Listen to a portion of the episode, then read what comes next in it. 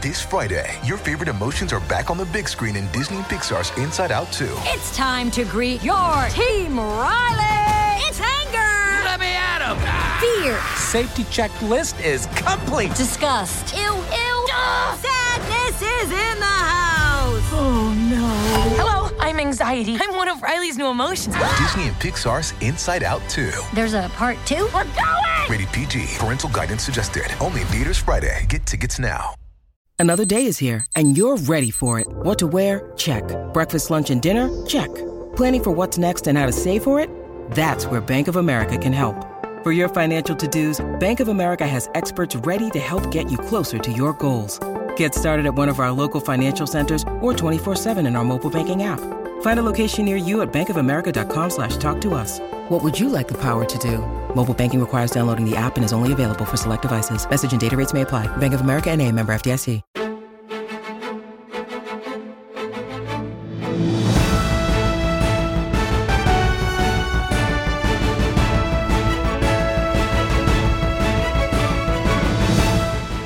All right, welcome back to the Comics Corner of Friends from Work Plus.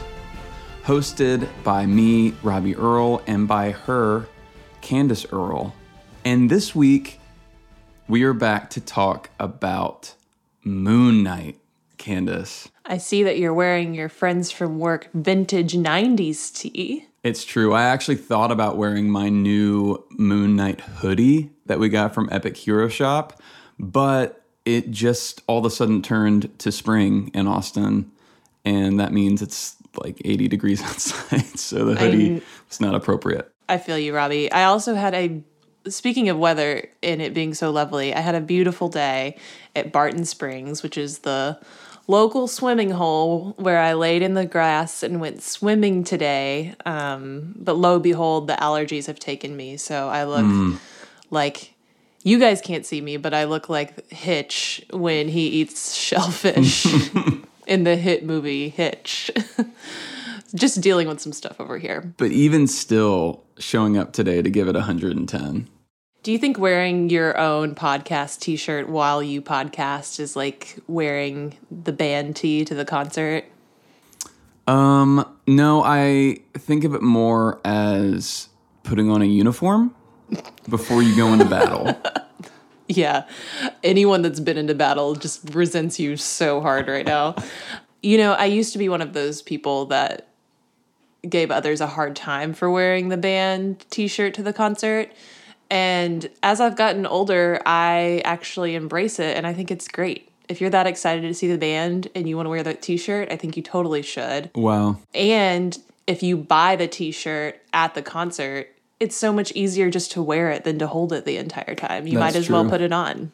That's true. Although then you have a situation where you might be like putting one shirt on top of another shirt unless you mm-hmm. came in shirtless. No, you you just deal.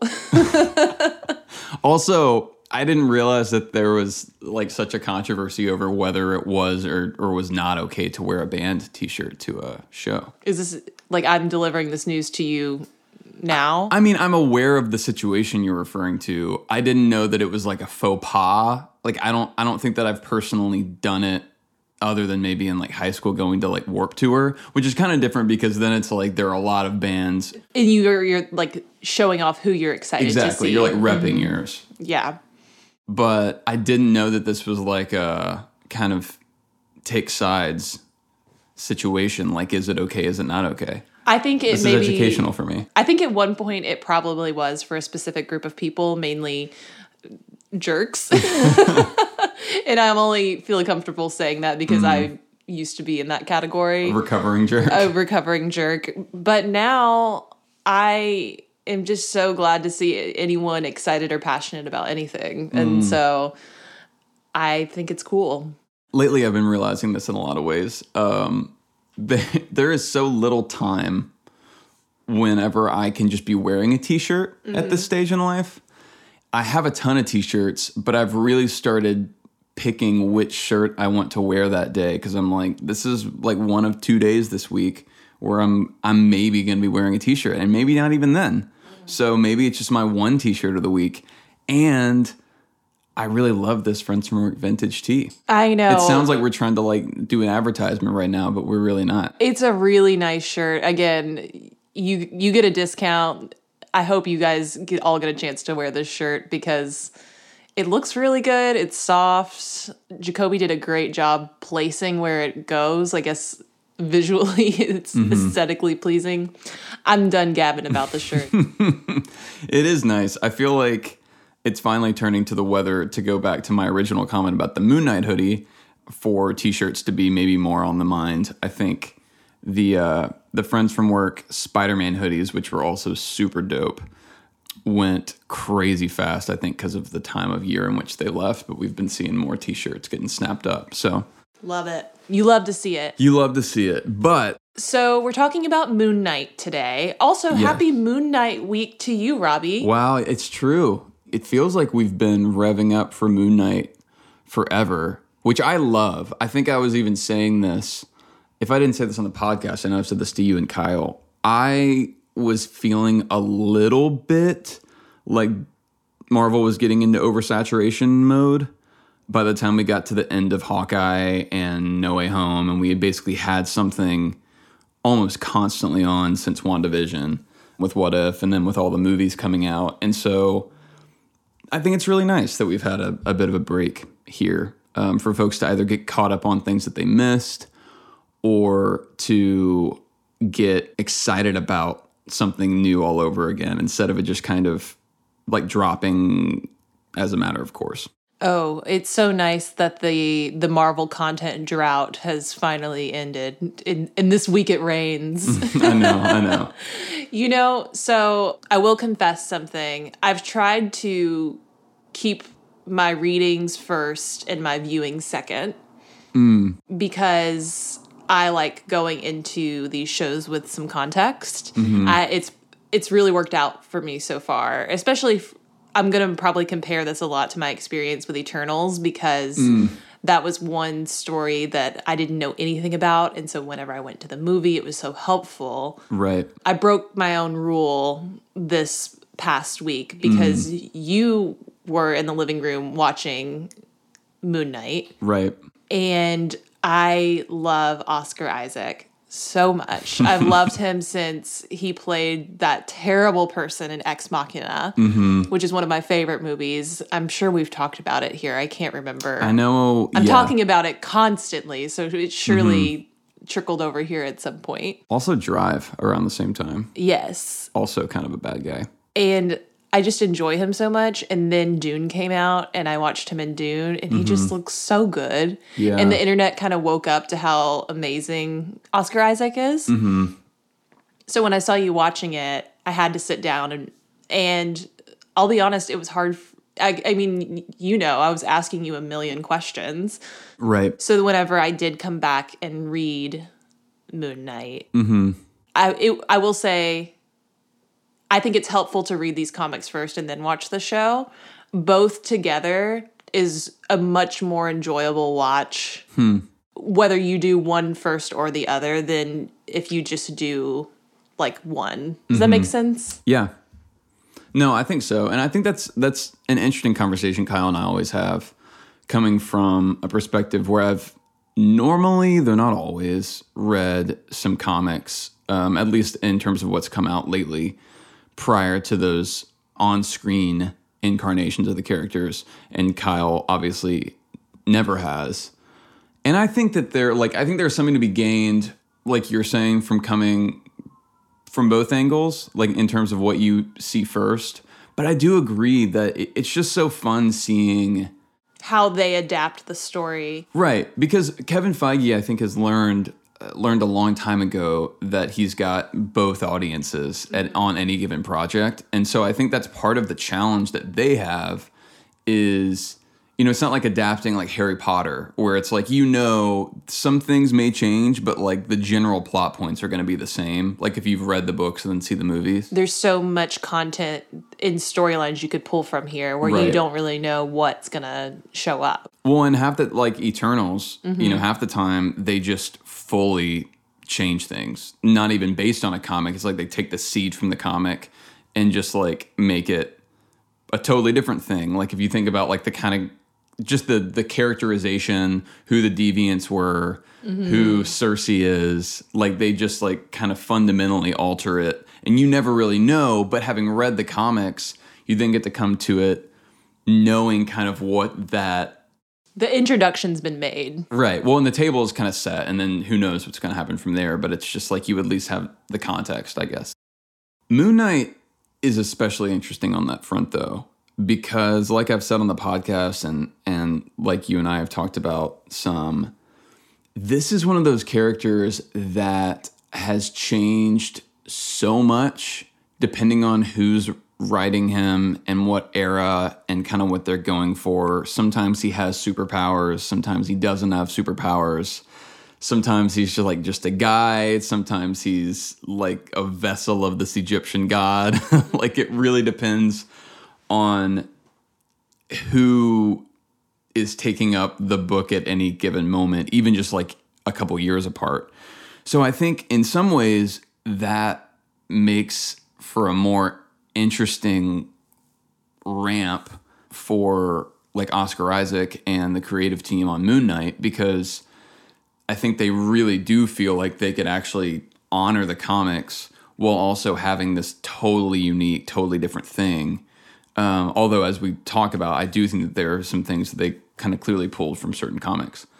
I feel like I've heard in the past that Oscar Isaac gets very methodical with his his acting. Mm-hmm. In the press conference he went to, did he I feel like for me going into the mind of this character would be very scary. Yeah, it's actually it's it's interesting. I don't want to say I can't say much about what he said because You don't want to give it away. well they they the press conference was for people that had seen the first four episodes, so a lot of the stuff that they said uh, assumes that you know that. But I will say, what I mean by that, I feel comfortable saying this because it's what we just read. Right. But this main character has uh, it, multiple personality disorder, disassociative, dissociative identity disorder (DID). And I think tapping into a character like that can be. I mean, I think our minds are so fragile in certain ways. Yeah. And I think it would be really scary to have to sit in that and, and then do it really well. Mm-hmm. Yeah, I mean, one thing that I that I did really I thought was really interesting from that press conference is they were talking to Ethan Hawke, who plays the main villain in the show, about his approach to that character, and his answer was interesting for his character, but also for Oscars because he was saying what makes this a little bit different than your average superhero film is that it's the the protagonist who has a mental disorder. Mm.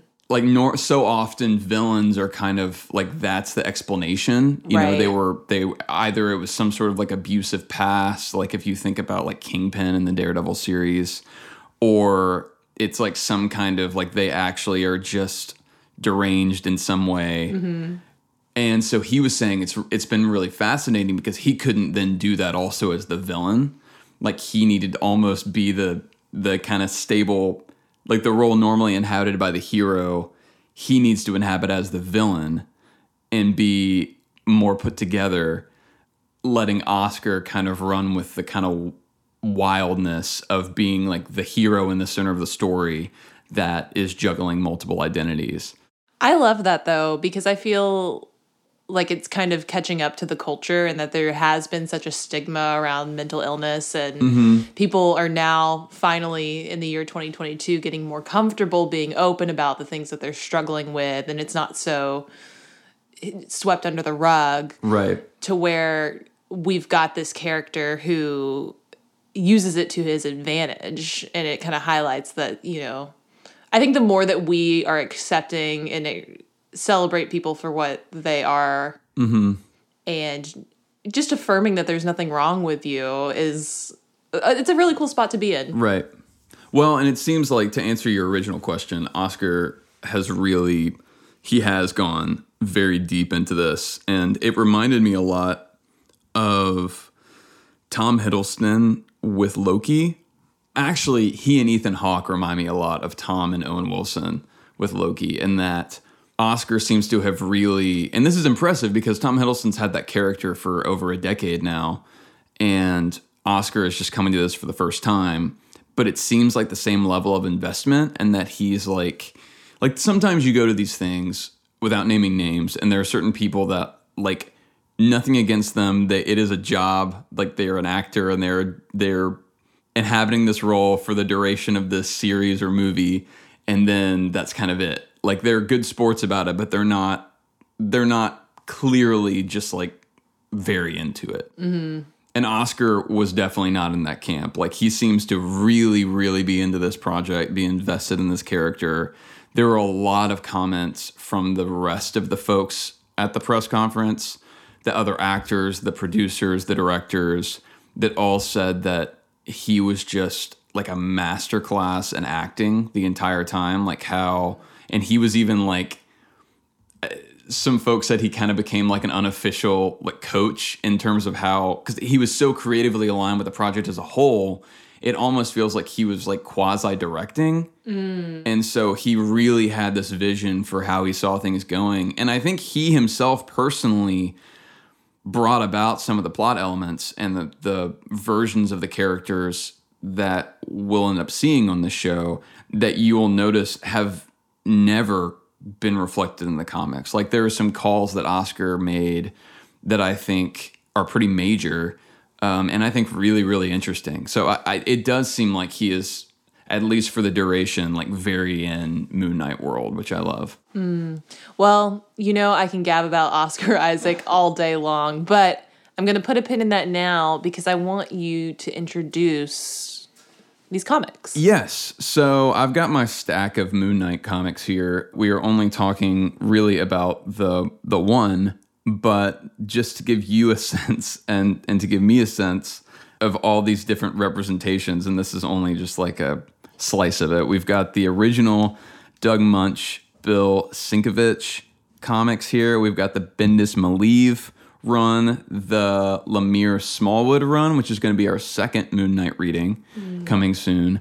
I've got an issue from the Jed MacKay ongoing Moon Knight series, which has actually been fantastic. It's been really fun because this and Eternals both have ongoing series right now that are just really, really good, which is not mm-hmm. always the case. Sometimes these like tie-ins that Marvel does whenever there's like a big MCU thing feel very kind of perfunctory, like they're not it seems like they're just there for the cash grab. That's not what's going on with the Moon Knight comic now. All that to say, there are a lot of Moon Knight comics for folks to dig into after the one that we're talking about today, which is the 2014 Moon Knight by Warren Ellis and Declan Shalvey. Um, and I say that they only wrote the first six issues of that run, and then it went on to other creators. Those are the only issues that we read because a lot of folks, I think rightly, view this as the easiest introduction to to Moon Knight in light of what I've talked about with there being so many versions and so many like seemingly competing interpretations that I think even like this first page here, like the summary it gives you of who Moon Knight is, mm-hmm. I think is in some ways kind of all you need to know and I I respect the way that they've boiled that down. I agree, and I actually love that it's the same one every night. It's mm-hmm. almost like the intro to Law and Order. but it is helpful, and it it cleared up a lot of the questions that I had just right off the bat. Oh, good. That's actually a perfect transition because as we're getting into these comics themselves, I was going to ask you know, we also had some optional reading for this week that some folks may have read. It was the Werewolf by Night issues that Moon Knight first appeared in in the 70s, and the first issue of the first Moon Knight comic um, in 1980 those are helpful, like I've been saying, just to kind of see the evolution of the character some and still see some of that core DNA. I didn't know, do you want to talk about that briefly on the front end?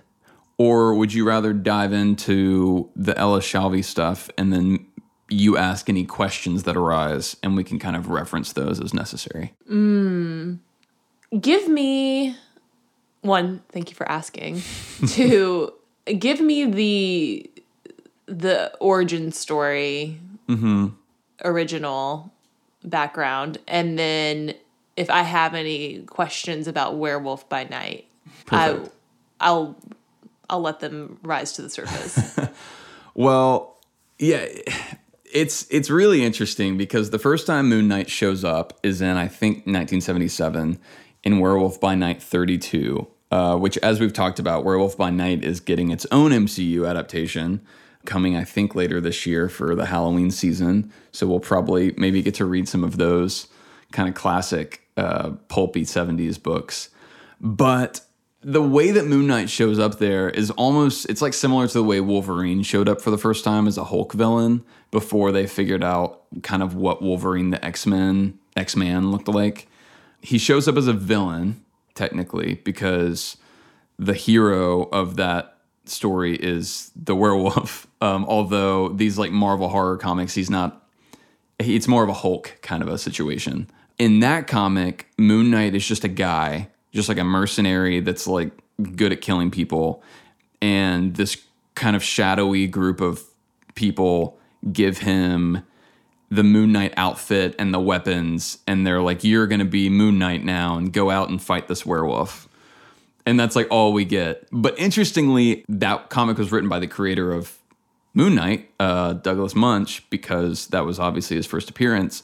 But he was also the one that stayed on the character like for years after this. Like he started that first series. So it's like, it sounds like the kind of thing where a character would have been introduced by one person and mm-hmm. someone else would have come in and picked it up and, and made it into something better and different, sort of like with Daredevil and Stan Lee versus Frank Miller.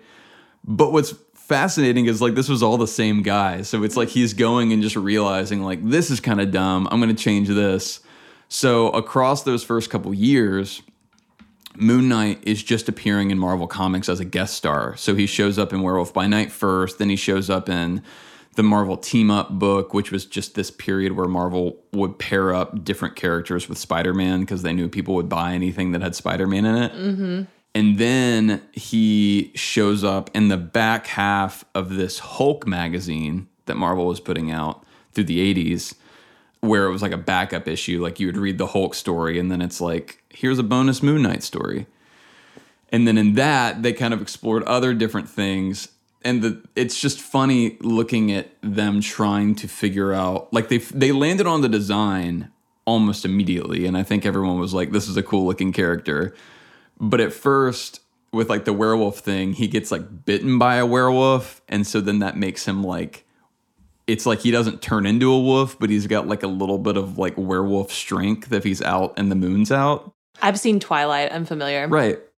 And then there's a period where that kind of goes away, but he still has greater strength if the moon's out, but that's tied into like his moon knightness. And then there are periods where that's just kind of like scrapped and he is sort of, we're just coming back to him being a normal guy. But all of that goes on without anything to do with Khonshu and Egypt at all. Like for years, they're just like Moon Knight is this guy that, that he's basically a mercenary that puts on this costume and like fights crime. Mm-hmm. What was interesting though, before we get to the ancient Egypt stuff, is the way that they really separated Moon Knight early on was not him having multiple personalities, but him just having multiple aliases. right So in these first few issues, um, and I can't remember if we see that a ton in, in Werewolf by Night. I think we do, but you definitely do if you read Moon Knight number one. He is he's this guy, and Mark Spector is who I think we're supposed to believe he actually is, the mercenary. But he has since taken this like Bruce Wayne style persona, Steven Grant. I made a note this past week reading this about the the similarities between Moon Knight and the Batman. It, a lot of oh, like the Batman the movie or Batman the More character? specifically, the Batman the movie. More specifically, in how this character interacts with law enforcement. Mm. To the point where I was reading this and thinking, this looks so familiar. Did I already read this? Where did I remember this storyline? But it reminded me of Robert Pattinson Batman going to the crime scene. Right, And, right. and all the other cops are wondering what he's doing there because they're like, isn't he a vigilante? Mm-hmm. And lo and behold, Yeah, so is true. this guy. True. well, and a lot of people have made that comparison. I think Moon Knight and Daredevil are the characters that are most often compared to Batman, like on the Marvel side. and it's partially because they don't have quote unquote powers. Right. That that's a good point though, because yeah, he didn't early on have powers, and the thing that did separate him from other heroes in the Marvel universe, but also someone like Batman, were these aliases that I'm talking about, where like he had the Bruce Wayne one and Steven Grant. Mark Spector was him at like mercenary killer, and then Jake Lockley, I think, is I'll have to look back. Um, was his third alias that was like a cabbie driver. and so each issue of these old Moon Knight comics, it, it's so weird, honestly. Like you go back and reread, and it's like so crazy that we got through all that to where he currently is. But it's like he will start, like it'll open in, in his mansion with his girlfriend, mm-hmm. and he's like, talking to her about some case that's come up because it's very like it is very law and order in those early comics where it's like he closes out each issue like retelling the events of the comic into a tape recorder. And that's his like and he always ends with case closed and like the next Chung issue chung. opens up no, so but it, it'll open when he's in his mansion and he's talking with his girlfriend who's always like naked in the bathtub it's like a very like Men will do anything but go to therapy, I swear. And so they'll be talking, and she's like, Okay, but are you gonna go out as Mark or Steven tonight? And he'll be like, Neither. Tonight is a night for Jake. And he puts on his cabbie costume, which is just a different jacket and a hat. He doesn't do anything to his face for any of these costumes. He just changes outfits. And then he he goes around and he goes to the same diner every time as Jake to get his as like an informant. That's where he'll get his information about whatever crime is developing. Then he goes back to the mansion and is like Steven Grant, rich guy again, until like something comes up. And then he's like, now I gotta be Mark Spector to like interact with these military guys that are involved in this crime thing. And so then he'll go do that. And then the issue ends after he's put on the Moon Knight costume, which is like another persona, defeated someone, and then he comes back to the mansion and is Steven Grant again. But I say all that like this is it, it wasn't This is like two dogs in a trench coat. I mean, this is so much work. it's so it's also just interesting because he's not like the people that he knows like his girlfriend knows all the identities you know it's not like it's uh he's keeping it a secret necessarily from the people closest to him and it doesn't even come off as like a secret identity thing as much he's just like well this situation calls for Steven Grant and then she's like, "Oh, you're putting on that jacket. You are going to be Steven tonight." And it's like he's what's strange about it though is he's not initially in those comics actually like those are not separate personalities. They're all the same guy putting on disguises.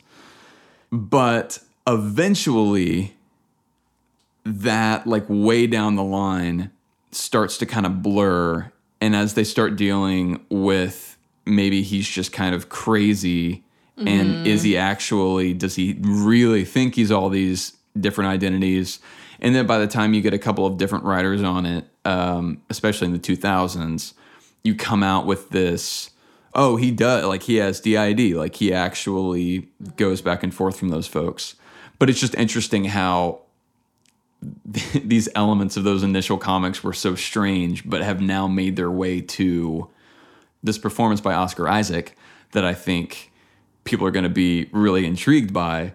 Starting with this like guy with his four personas in a mansion and his oh and his um his French helicopter pilot. Mm-hmm. If you're listening and you did read the added issues and you didn't take away anything else from those, I hope that you got a second to absorb his French helicopter pilot named Frenchie, who just he they will always insert Z's in front of his words to make it a French accent. This is the climb. And he, lit- he his name is Frenchie because he's from France, and he follows Moon Knight around above him all the time in a helicopter. I've had enough.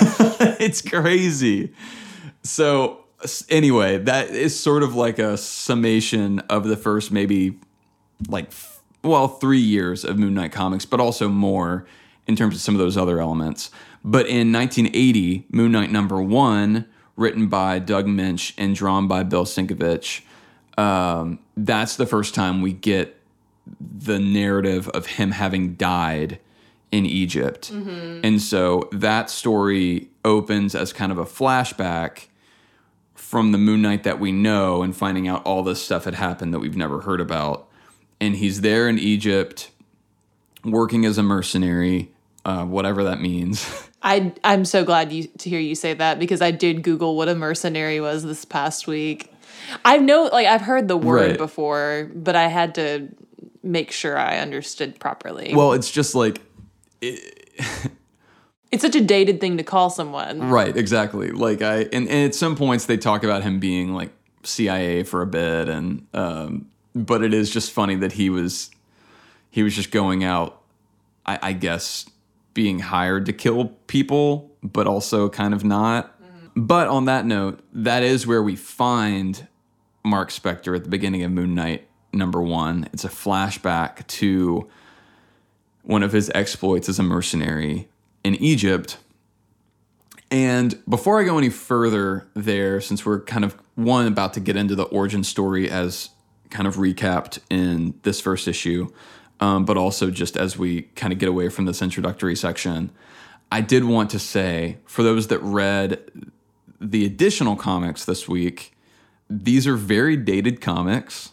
And if you read them on Marvel Unlimited, there's actually a warning at the beginning where it just says that there is some, like, there are insensitive depictions of characters that are not white.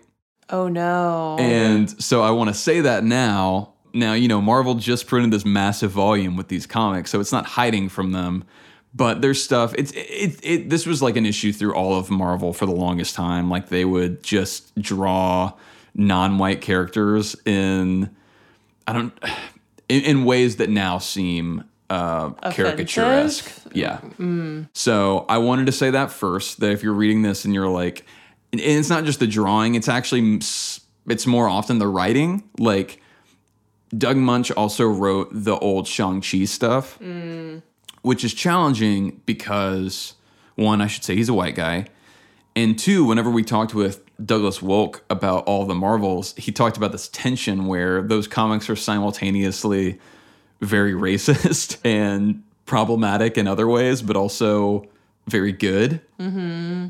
And I actually thought the way Douglas talked about that was really interesting and really healthy because that is also sort of the case as we talk about the Warren Ellis Declan Shalvey run, not so much because of any depiction in that, but because of Warren Ellis himself, who has been accused of essentially sexual harassment and has consequently not really done much work in the comics industry over the past few years. So I wanted to. A lot of folks have actually shied away from reading these right. ahead of the the Moon Knight series, and I've seen people recommend the Lemire Smallwood stuff and just leave out the Ellis Shalvey stuff. But I thought one, this is the first time we ever see the Mister Knight character. Declan Shalvey created that, mm-hmm. and I don't think it's fair to take. Like I, I think these are good comics, and I think Declan Shalvey did really good work. And I think even if you do want to kind of blacklist Warren Ellis, I don't know that the artist should also be punished for that. Right. Um, and two, to kind of go back to what Douglas Wolk was saying, it does suck when someone that creates something good is also out doing things that are bad. But I think that it's it's worth sometimes stepping back from that and pulling the art out and examining it for what it is. So, so I just wanted to give a bit of a disclaimer there at the top that for folks that are reading either these 70s issues or these Ellis issues that are thinking that Friends from Work Plus is veering into uncomfortable territory, just wanted everyone to know the thought process behind that. Man, well, well appreciated, Robbie. Thank you for for the disclaimer. That said, uh, the reason I was saying all that is because that first issue does find Mark Spector in Egypt with this other mercenary who becomes kind of the first big Moon Knight villain. Long story short, he, in an effort to save an innocent person from being killed by this mercenary he's working with, himself gets killed. So it's this like he's been a mercenary, he's been out just like a hired gun. And then in his one act of trying to actually protect an innocent, that's when he dies. And then he is brought in front of this ancient Egyptian statue and is resurrected and grabs this cloak that's sitting around in this ancient Egyptian tomb and is like, I am now the knight of vengeance and I am the moon knight, and then goes out and starts fighting people with his cloak on. And then they wind up retconning all of that to where he takes that design and works with the shadowy people from the Werewolf by Night comic and gets his Moon Knight costume and incorporates his alternate identities. And that is the Moon Knight origin story as it sat for a long time until we got to this Warren Ellis story, which I would say kind of reimagined, maybe like recentered the character, and like I said, introduced the the Mister Knight mm. version, um, where we see him with the white suit and the the mask. I did appreciate everyone railing on his white suit at night. Mm-hmm. But he wants them to see him coming. Sure. um, anyway, so that is the introduction to Moon Knight as a whole. Like I said, these six issues written by Warren Ellis, drawn by Declan Shalvey. This is what Marvel bills as the best introduction to the character. As someone that has not really been introduced to this character, I will let you decide whether that is true. Well, you are correct. I actually never heard of Moon Knight until this project was introduced by the Disney Plus team. Mm-hmm. I'll offer some generalized thoughts and then a few questions. Sure. One, love the cold opens. Mm-hmm. I love that we, this is the first time I've noticed that we get a few scenes or panels before the comic itself is announced, which I thought was very cool. Uh huh. I loved that. I mean, you talked about how bogus this writer sounds. There's not a ton of dialogue. That's actually a really good point, especially in in the later issues. I mean, the art really does carry the story, and I'll say I was very happy to read this digitally and not on paper because mm. of the way that it reads with the art. Oh, like doing the panel by panel view? Mm-hmm. Because they're so easy to flip through because there's no reading, but mm-hmm. it almost, it really does read like a flip book. Yeah. I thought it was cool. Yeah. Especially that sniper issue. Yeah, that one seems like to be your favorite. Mm-hmm. What do you think his little crest weapon is made out of? Um, I mean, I I've always thought silver. It's just so crazy how impactful that little thing can be. it's also funny because again, it's like a it's clearly a batarang type thing from like the the Batman world again being drawn upon heavily. Also, I should say uh, Douglas Moench was a Batman writer mm. as well as the mm. Moon Knight creator. Checks out. Um, but yeah, I would. I, I think I've always thought silver. I need to go back. They may specify that. It almost makes me wonder if it's some sort of Egyptian. You know what? Well, I think it was intended to be silver originally because remember he fought a werewolf, and that's like a thing with werewolves where if they get stabbed with silver, it's it. So I think he had his his crescent moon shaped silver discs that he threw. So that may still be the case. I don't know. Maybe they're like vibranium or adamantium, adamantium or something. But the other thing that caught me off guard is that each issue had its own villain. Mm-hmm. So it it makes me curious. I didn't watch all of the Moon Knight show. I watched the first episode with you. Mm-hmm. I'm curious as to the villain that Ethan Hawke is, knowing that there's not really. Uh, to be honest, and I, this is gonna sound like a joke, I was just waiting for Kingpin to show up because he's in everything. Uh, no, that's a good question, and that's another one of the things that I think is going to make the show really fun for people on both sides of the the comics reading or not comics reading spectrum, or both ends rather, because the the character that Ethan Hawke is playing is pulled from a very obscure. Moon Knight is already a fairly obscure character, and then they pulled from one of his more obscure villains for Arthur Harrow, and that means that they're I think they basically pulled that character in name only almost and are letting Ethan Hawke make that who he wants it to be. So I don't think in any of our readings we are going to actually happen upon that character because I think he only showed up in maybe one issue of the entire Moon Knight, like any Moon Knight comic ever.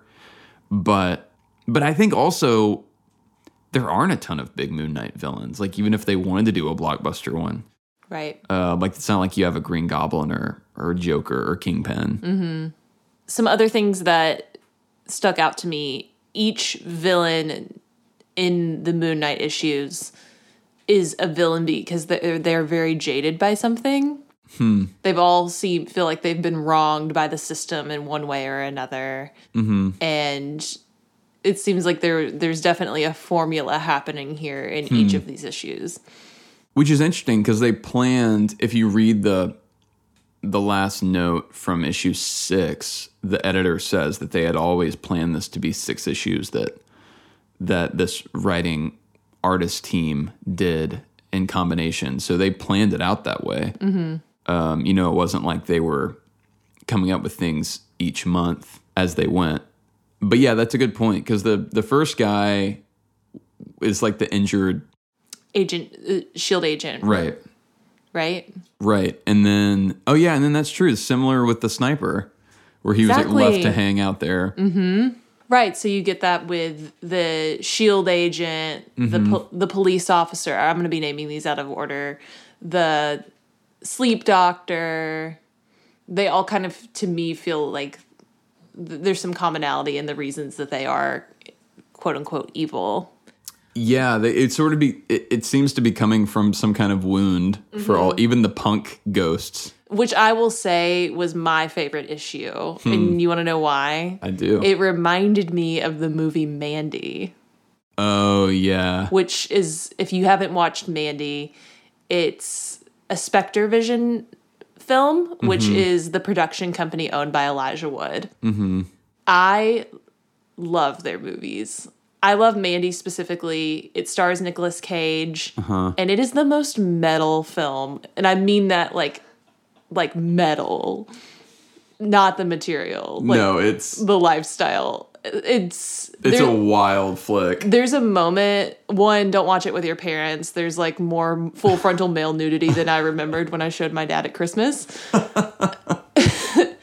two there's a chainsaw fight where uh-huh. two where Nicolas cage fights a punk demon and they both are sword fighting but with chainsaws and that's all you need to know Yeah. if that doesn't seal the deal for you, then I don't know what will.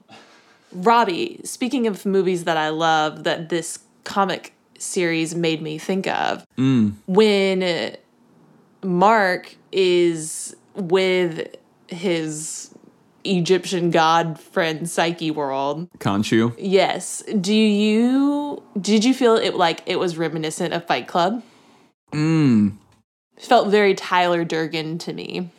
I did not think about that, but I that's a really interesting call out. Even if not for Khonshu, but just for the like we don't get a lot of the the DID stuff in these issues. But yeah, I think that's I think you can even see some of that in in the way like when he goes to the old mansion and he Right. goes and he kind of sits with these things that are in his head. Mm-hmm. It made me feel like parts of that movie. Right.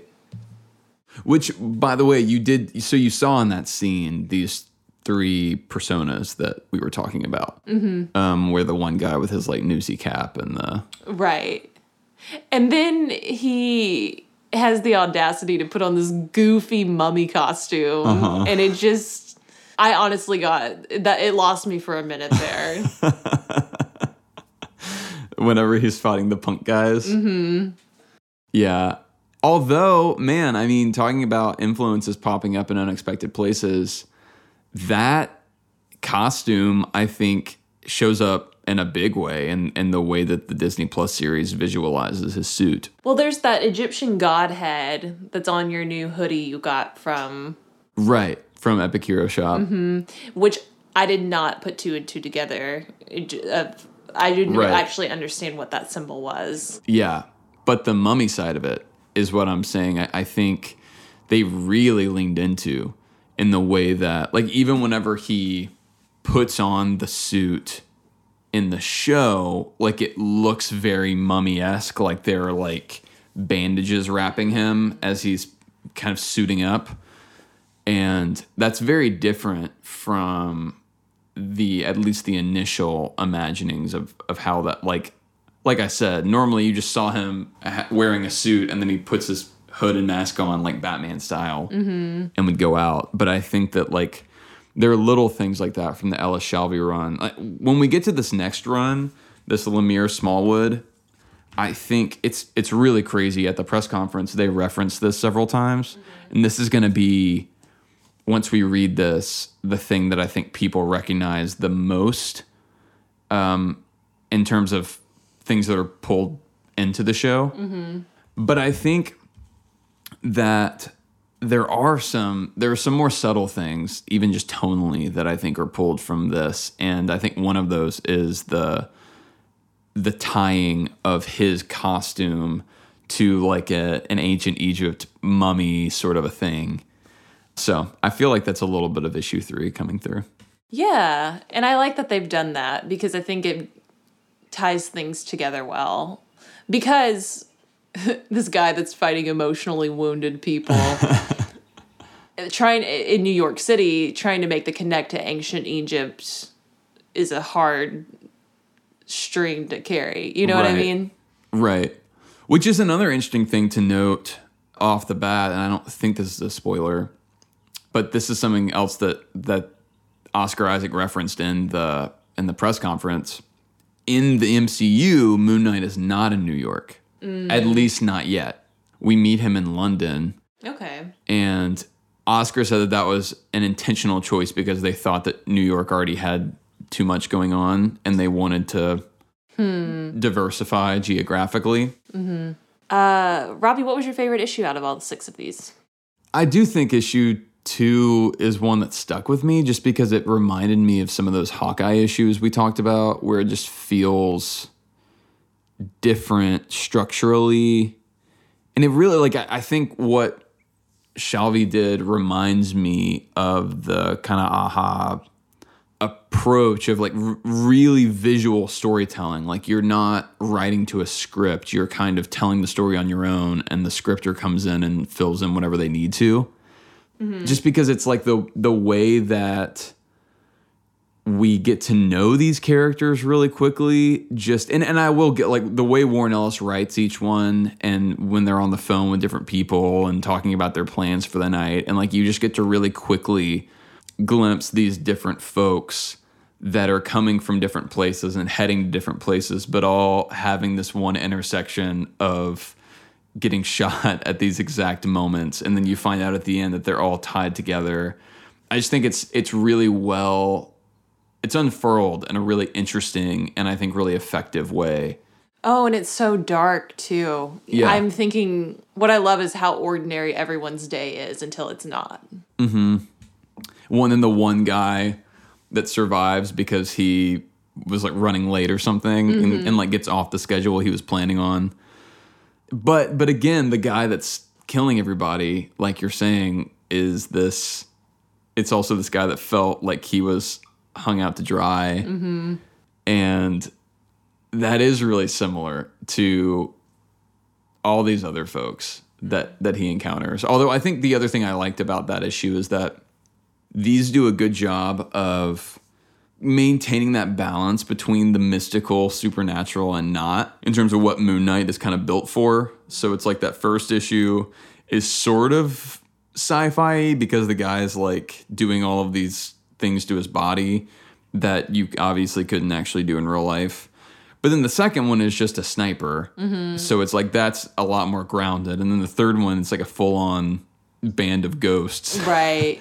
So it, it, it kind of keeps you on your toes in terms of what sort of world we're playing in by having someone that's not like I, I like that that villain was not super powered or mystical in any way. Agreed. That one was great. I'll tell you my favorite. Well, so storyline wise, Punk Mummies. Uh huh. Visually, number four, Sleep.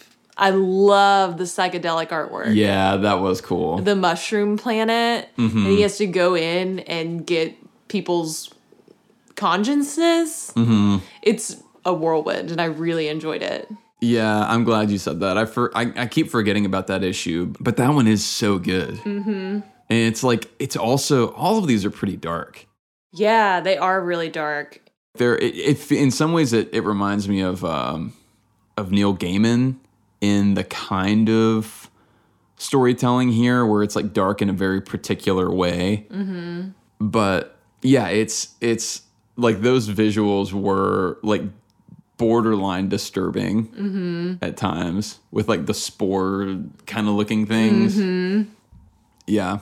I I did like though for me like I think number 2 is my favorite single issue, but I did feel like the way that they make they wrap this up and make it into one cohesive thing in issue 6 was impressive because like I said this is part of a longer series, but this was like a it's sort of seen as a run within a run that Ellis and Shalvey did and the way that they like bring back the cop from the very first issue that's like why aren't we listening to this guy like he's a vigilante and then coming kind of full circle i thought was effective Yeah, it puts a nice bow on it. And one, I read all of these in an hour. yeah it moves It very moved quickly very quickly. And getting that, you know, all tied into like a nice little bow is great. Mm-hmm. Well, what would you say then? Because, like I said, I I think we're going to get a lot more into some of the stuff drawn from for the show in this next run. And, and I think we're going to be releasing that episode around midway through the season.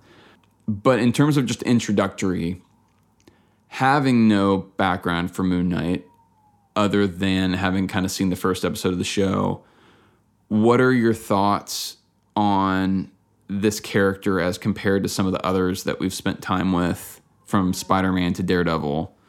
How are are you intrigued by this character? Do you enjoy reading about him? What are your general takeaways?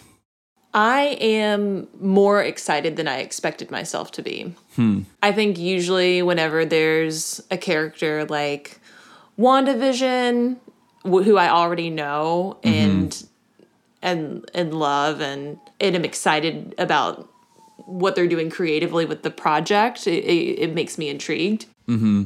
With this one, casting Oscar Oscar Isaac and then finding out all the nuances of Moon Knight. So his DID mm-hmm. and the Egyptian stuff Uh huh. was so weirdly put together to me that I was I wanted to know how it all came together. Right. Which I am curious to see how it comes together in the show still. I will say, and I mean this surprising no one, I am more excited for Moon Knight than I was for Hawkeye. Hey, don't undo the The work that Jeremy and I have done together. y'all have That's really totally one sided. y'all have really reconciled in a beautiful way and i don't want to give anyone the wrong idea I love that when Disney is brave enough to go that dark, though. And I know that I mean, Lord knows we don't need any more darkness than what reality already gives us. but I felt this way about Loki, mm-hmm. where, you know, they tapped into some crazy, Like philosophical quandaries. yeah, like space and time. Mm-hmm. And with this one, they're taking this character that is a protagonist and a good guy, but actually has all the qualities of a villain. Right. And I like I, I appreciate them them wanting to, to go there. And you can tell they're doing that by putting Dar- the Daredevil TV show on Disney Plus too. Right. That said, I have an asterisk on that. I hmm. think that DC goes too dark. Hmm. And I hope that Disney, and I think they will because they still have Guardians and Thor Right. and all of these movies that are actually at the top of my list. I hope that they realize that you don't have to go so dark and heavy to make a good project. If anything, you know how people want to create something super moody because they know that it's going to be well received because it's complex and Right. you know he's you know we have to have all of these villain origin stories because the villains have to have a reason for why they're so evil it's like you know like sure Right. but it's also okay just to have raccoons talking in space. Well, and I will say, I think people will be surprised. I was surprised and how much comedy there is in Moon Knight. Like Oscar play like there's a lot of physical comedy. Like it's very and he talked about this in the press conference as well. Like he he was looking to a certain brand. Like he talked even about like the office, like the British office mm-hmm. And how he was trying to capture like an English sense of humor. and which is another thing we'll talk about. I don't want to get into too much until folks have had a chance to see the show. So my, my point being, I think um, it was less in some ways it, it was dark in the way I was thinking, and that there are some kind of scary moments. It's more like brutal in certain moments. But in some ways I, I found it to be actually like much more lighthearted than the comic we read this week, for instance. right. Okay. Well, that's encouraging. So I think people, it's just interesting. Like I told you, I think it's just very. I kept seeing reviews about how unique it is, and I feel like that's such a cop out, but it really is unique within the Marvel mm-hmm. pantheon. I think that's one thing I will say that is so refreshing about Marvel. Man, I've come a really long way. Wow. but with with all of the content coming out now feeling like reboot after reboot. Mm-hmm. This is a remake of this show that happened 20 or 30 years ago. Right. watching them break their own rules and do refreshing ideas and take stories that are clearly already written but putting a new spin on it is just a breath of fresh air and i think it's so needed in this world that only wants to repurpose content Wow. That's true. I was thinking about how wild it is that we're living in a world where a character like Moon Knight is being portrayed by an A-list actor like this. it's cool Um, yeah, like that they're they are finding new things. It's not like they're like immediately starting a new Iron Man story or something. Right. Well, I am looking forward to hanging out in the Moon Knight Slack on Wednesday when episode one is released. Same. I'm looking forward to watching episode one again. I know, me too. I we did start it pretty late at night, and I think I was a little sleepy, so I'm going to be up and at 'em, ready to watch it on Wednesday. It's also difficult to get past the massive email address across the screen that those screeners include. So it'll be nice to see it without that. Agreed. All right. We will be back soon in a couple weeks with our second installment of Moon Knight that I'm really excited about because I think that gets into a lot of what you'll you'll recognize from this show.